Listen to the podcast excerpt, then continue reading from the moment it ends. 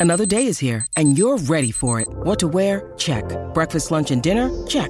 Planning for what's next and how to save for it? That's where Bank of America can help.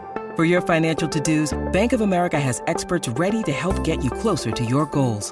Get started at one of our local financial centers or 24-7 in our mobile banking app. Find a location near you at bankofamerica.com slash talk to us. What would you like the power to do? Mobile banking requires downloading the app and is only available for select devices. Message and data rates may apply. Bank of America and a member FDIC.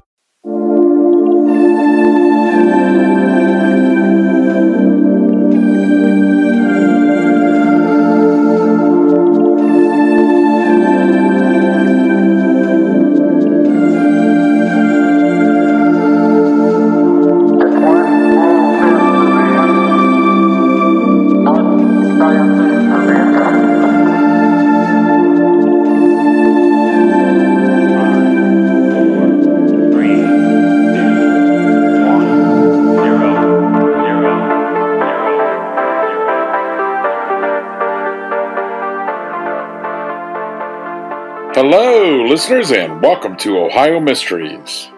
We will get to our episode in a moment, but first, please help us grow. One of the easiest ways to help us is to leave our podcast a positive review. That moves us up in the popularity list and gets us more listeners. Also, tell a friend, tell family members about us. Tell them to head over to OhioMysteries.com and give us a listen.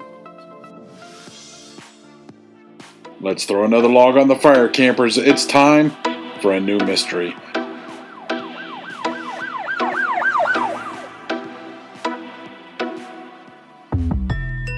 I'm your co host, Steve Yoder, and with us, as always, is our storyteller and journalist who spent an award winning 30 years telling these kinds of stories with the Akron Beacon Journal, Paula Schleis. Hi, everybody.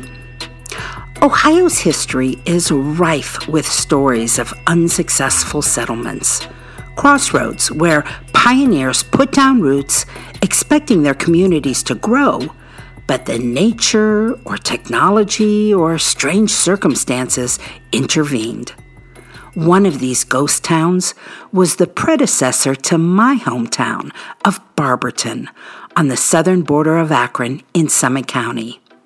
It was there that an early 19th century village all but vanished, not just once, but twice. The first time when a mysterious plague wiped out the population. The second time when a chunk of the citizenry converted to Mormonism and joined the prophet Joseph Smith Jr. when he and his followers fled Ohio. The only physical reminders of Barberton's early pioneers include an unseen graveyard of plague victims discovered through ground penetrating radar and a handful of battered Mormon tombstones that were unwittingly disguised as landscaping accessories for more than a century. Still, enough of its history was preserved by a variety of 19th century authors to offer you this story of New Portage.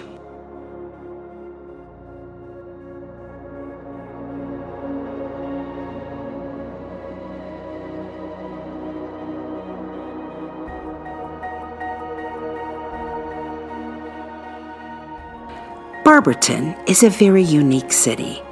It was built from cornfields into a factory town in the early 1890s by industrialist Ohio Columbus Barber. At one point, well after Barber moved half a dozen of his plants into the new town, the city boasted more factory jobs per capita than any city in the United States. Immigrants from all over Europe came to fill the openings, and the city took on a wonderfully ethnic flair. The city evolved so fast, a 19th century news report said it grew like magic, and that's how it got its nickname, the Magic City. But the first attempt to build a community there, some 70 years earlier, was more associated with misery than magic. It was wiped from the map by the region's first recorded epidemic, a mysterious illness named for its most gruesome symptom black tongue. Let me tell you why the people of New Portage thought, and rightfully so, that they hit the jackpot when the town was laid out in 1817, right where present day State Street crosses Wooster Road on the north end. Like the Indians before them, white settlers saw the value of being along the Tuscarawas River at the Continental Divide. The divide is where the water changes direction. The Tuscarawas River started near New Portage and flowed south. A few miles from there, the Cuyahoga River flowed north. Indians would lift their canoes from one river and carry them, or portage them, to the other river to continue on their way. The name New Portage reflected that pioneers understood how this was the sweet spot. Commercial interests sailing between Lake Erie and the Ohio River needed to transition right there. And so a tavern, a post office, and a general store was established for all those rivermen who needed food, supplies, and a place to sleep. A man named William Laird even built a primitive shipyard on the banks. Some small factories moved in a glass factory, a match factory, and some pottery works and after 10 years, there were at least a couple of dozen homes.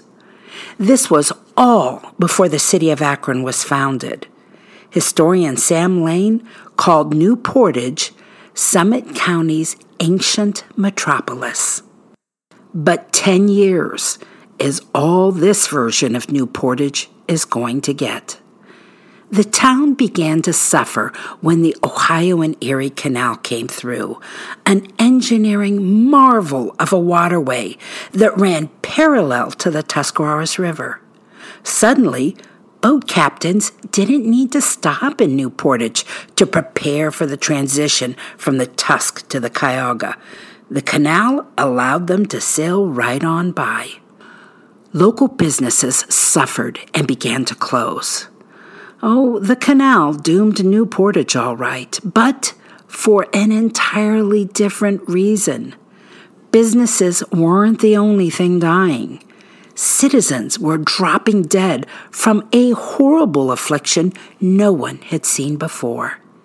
It was described this way in the Western Medical Reformer, an Ohio journal in the 1800s. The tongue is at first coated with a white fur and in two to four days it begins to turn brown, and from that to black. There are but very slight remissions, and those are in the morning. Pulse at first is full, rather hard, and not so frequent as in most other fevers. But after the tongue turns dark, the pulse becomes small and more frequent. Doctors didn't know what they were looking at. But everyone started blaming this strange new death on the canal.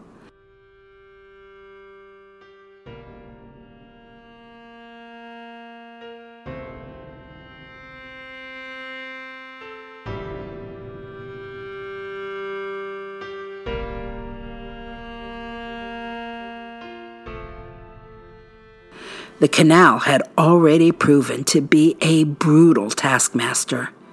Some 3,000 canal diggers had carved it out of the primitive and rugged landscape. Most of them were poor Irish and German immigrants. There even used to be a common saying there's a dead Irishman for every mile of canal. Summit County was a particularly unique challenge. You see, Akron was the highest point along the canal in the entire state. Remember, it's the Continental Divide.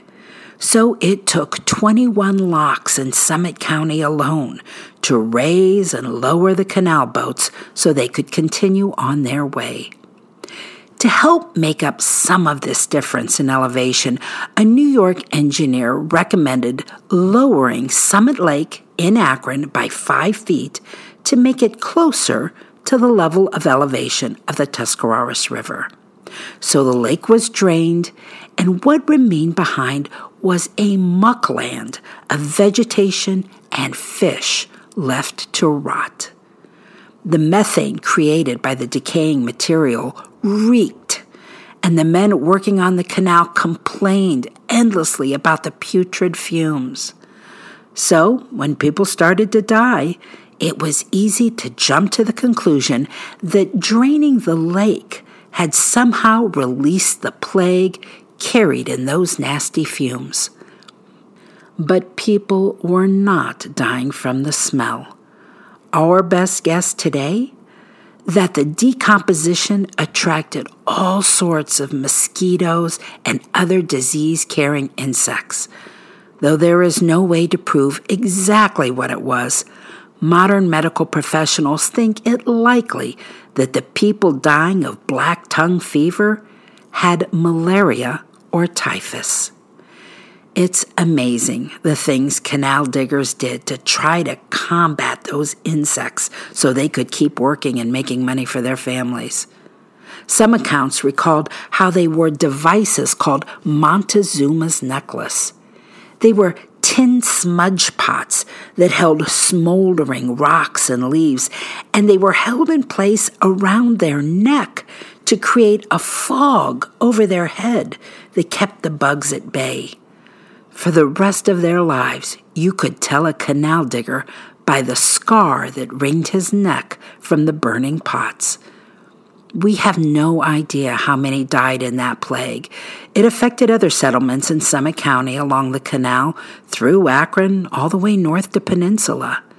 Historians noted that at one Akron area Baptist congregation, it wiped out all but four members. But the mysterious killer hit hardest in New Portage, where every citizen either died or fled leaving behind a village of abandoned, dilapidated, skeletal structures. Akron historian Karl Grismer once wrote that the treatment employed to combat black tongue fever may have contributed to the high death rate. He wrote, Doctors of the day theorized that the disease was caused by a humor in the blood. Hence, to cure the disease, they attempted to get rid of the humor. They sought to accomplish this by giving the patient emetics and cathartics, covering him with blankets and giving him hot beverages to make him sweat and forbidding him to drink water. Quite understandably, sufferers died like fleas. There was another 19th century account that said this of the illness No two physicians agree on the methods of treatment. No one who has taken it has been known to get well or to partially recover. Which wasn't exactly true. They were survivors, though rare. But there were a handful of people who made it through after their tongues peeled off that black layer. The sickness continued to spread that summer. So many canal workers died that work on the waterway between Summit Lake and Akron through New Portage and into Stark County had to be postponed. But by the next year, black tongue fever had run its course. For fear that they might be contagious even in death, the dead citizens of New Portage were buried on the outskirts of town a place in present day Norton called Bower Hill.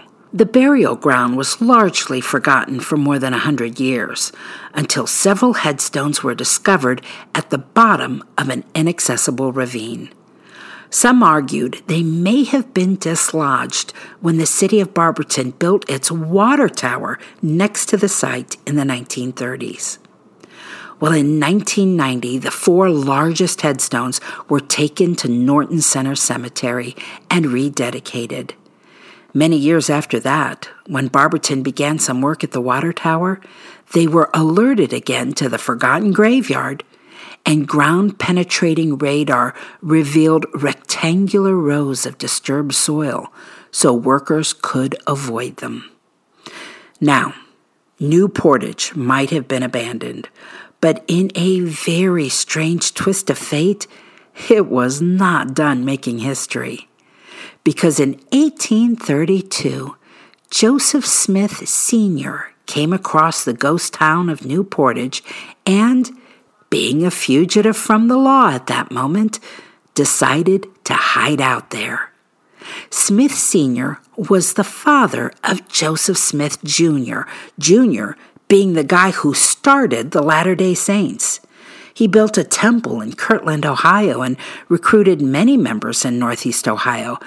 But the Mormons were not popular. Traditional Christians saw them as a threat and looked for every opportunity to harass them. In 1832, Smith Sr. was arrested near Kirtland for performing a marriage ceremony without the appropriate license. So the local justice system decided to make an example of him and fined him $3,000, an astronomical sum and a price that would assure he remained in jail. But Smith Sr. escaped his prison and fled south. That's when he happened to come across the deserted town of New Portage. Smith Sr.'s wife later wrote about what happened next. She said the family received word where he was hiding, and two of his sons, Hyrum and Don Carlos, visited him and took supplies. Later, when Smith Sr. decided it was time to return to Kirtland, his son, Don Carlos, decided to stay. He liked the quiet. It was much safer in deserted New Portage than in Kirtland, where his family had been a constant target. He wasn't alone for long. After the horror of the black tongue fever, area businessmen and farmers alike were ready to listen to the salvation that Joseph Smith Jr. promised his followers. And within a couple of years, New Portage had risen from the ashes to become home to about 50 Mormons. The New Portage congregation was charged with gathering clothing and supplies for their brethren in Missouri, a growing church chapter that was really struggling, as well as collecting tents, provisions, and weapons enough for an army. In 1834, they were visited by the prophet himself. Joseph Smith Jr. held a love feast and a mass baptism for his converts. He wrote about it in an entry he made in his journal on February 9 of that year.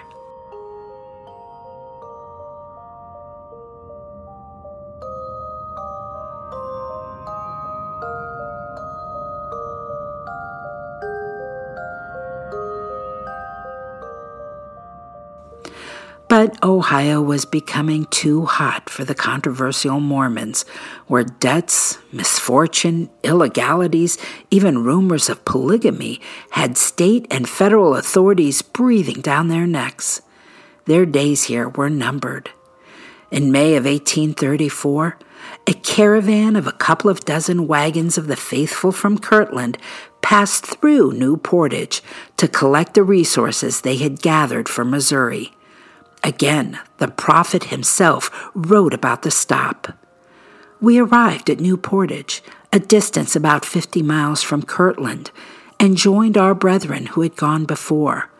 My company from Kirtland consisted of about a hundred men, mostly young men, and nearly all elders, priests, teachers, or deacons.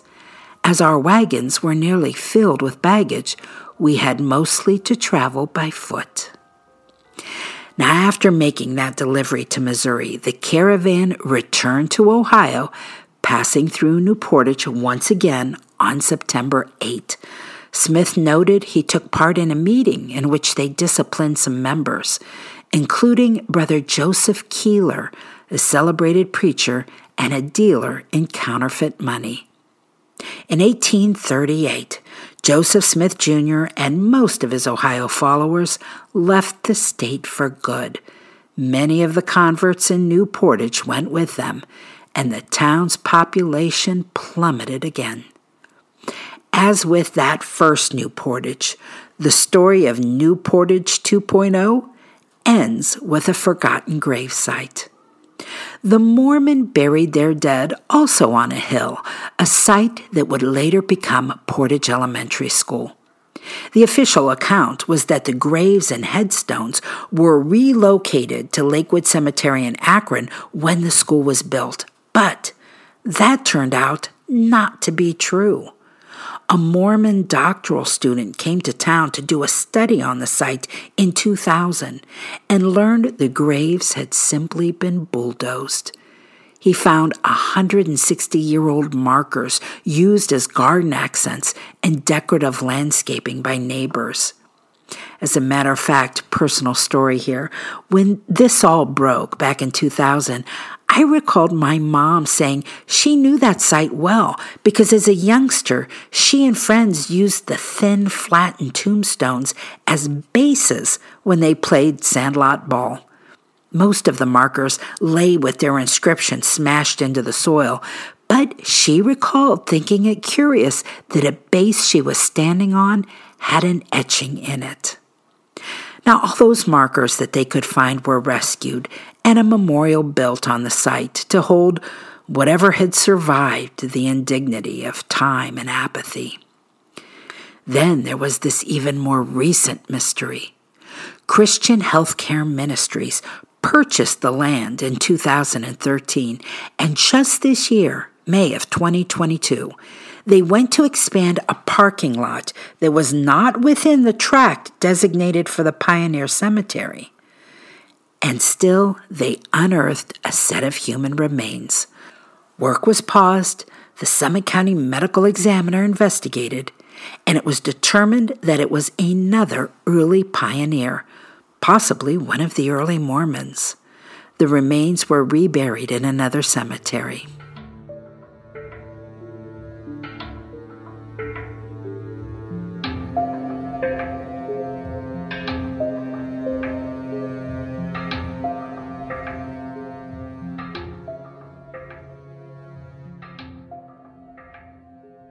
Well, if you've stuck with me this far, then you deserve a bonus ghost story. Because, yes, we've got that too.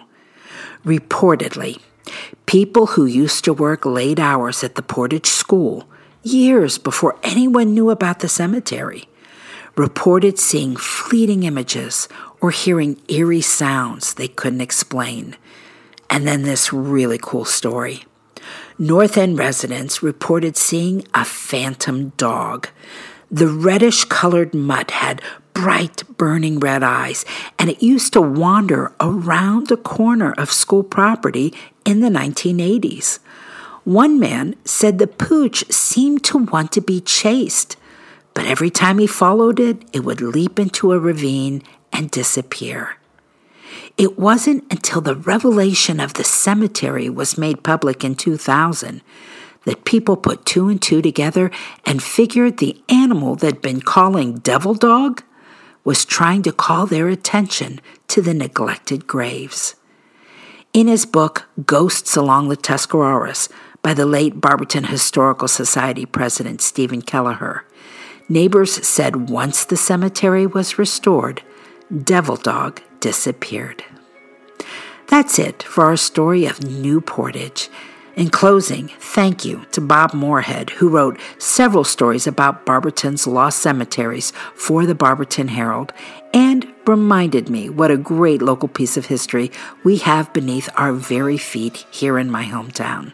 I found additional resources in Mark J. Price's history column in the Akron Beacon Journal and a book called Wicked Akron by my former ABJ colleague, Kymberli Hagelberg. Now, if you know of some forgotten piece of fascinating history or curiosity in your Ohio hometown, let us know. We'd love to do more hometown mysteries. Just write us at feedback at ohiomysteries.com and let us know what you know. That's it for tonight, listeners. For photos, news clippings, and more on this and every episode, hop on over to ohiomysteries.com. I promise you will not be disappointed. Paula has put a lot of work into that page. You'll be able to find any of the episodes you are looking for, any of our Akron Beacon Journal crossovers. We'll see you here Wednesday, and then we'll see you back here next Sunday for another episode as well. Judy was boring. Hello. Then Judy discovered chumbacasino.com. It's my little escape. Now Judy's the life of the party. Oh, baby, Mama's bringing home the bacon. Whoa. Take it easy, Judy. The Chumba life is for everybody. So go to ChumbaCasino.com and play over 100 casino style games. Join today and play for free for your chance to redeem some serious prizes. chumba ChumbaCasino.com. No purchase necessary. Void where prohibited by law. 18 plus terms and conditions apply. See website for details.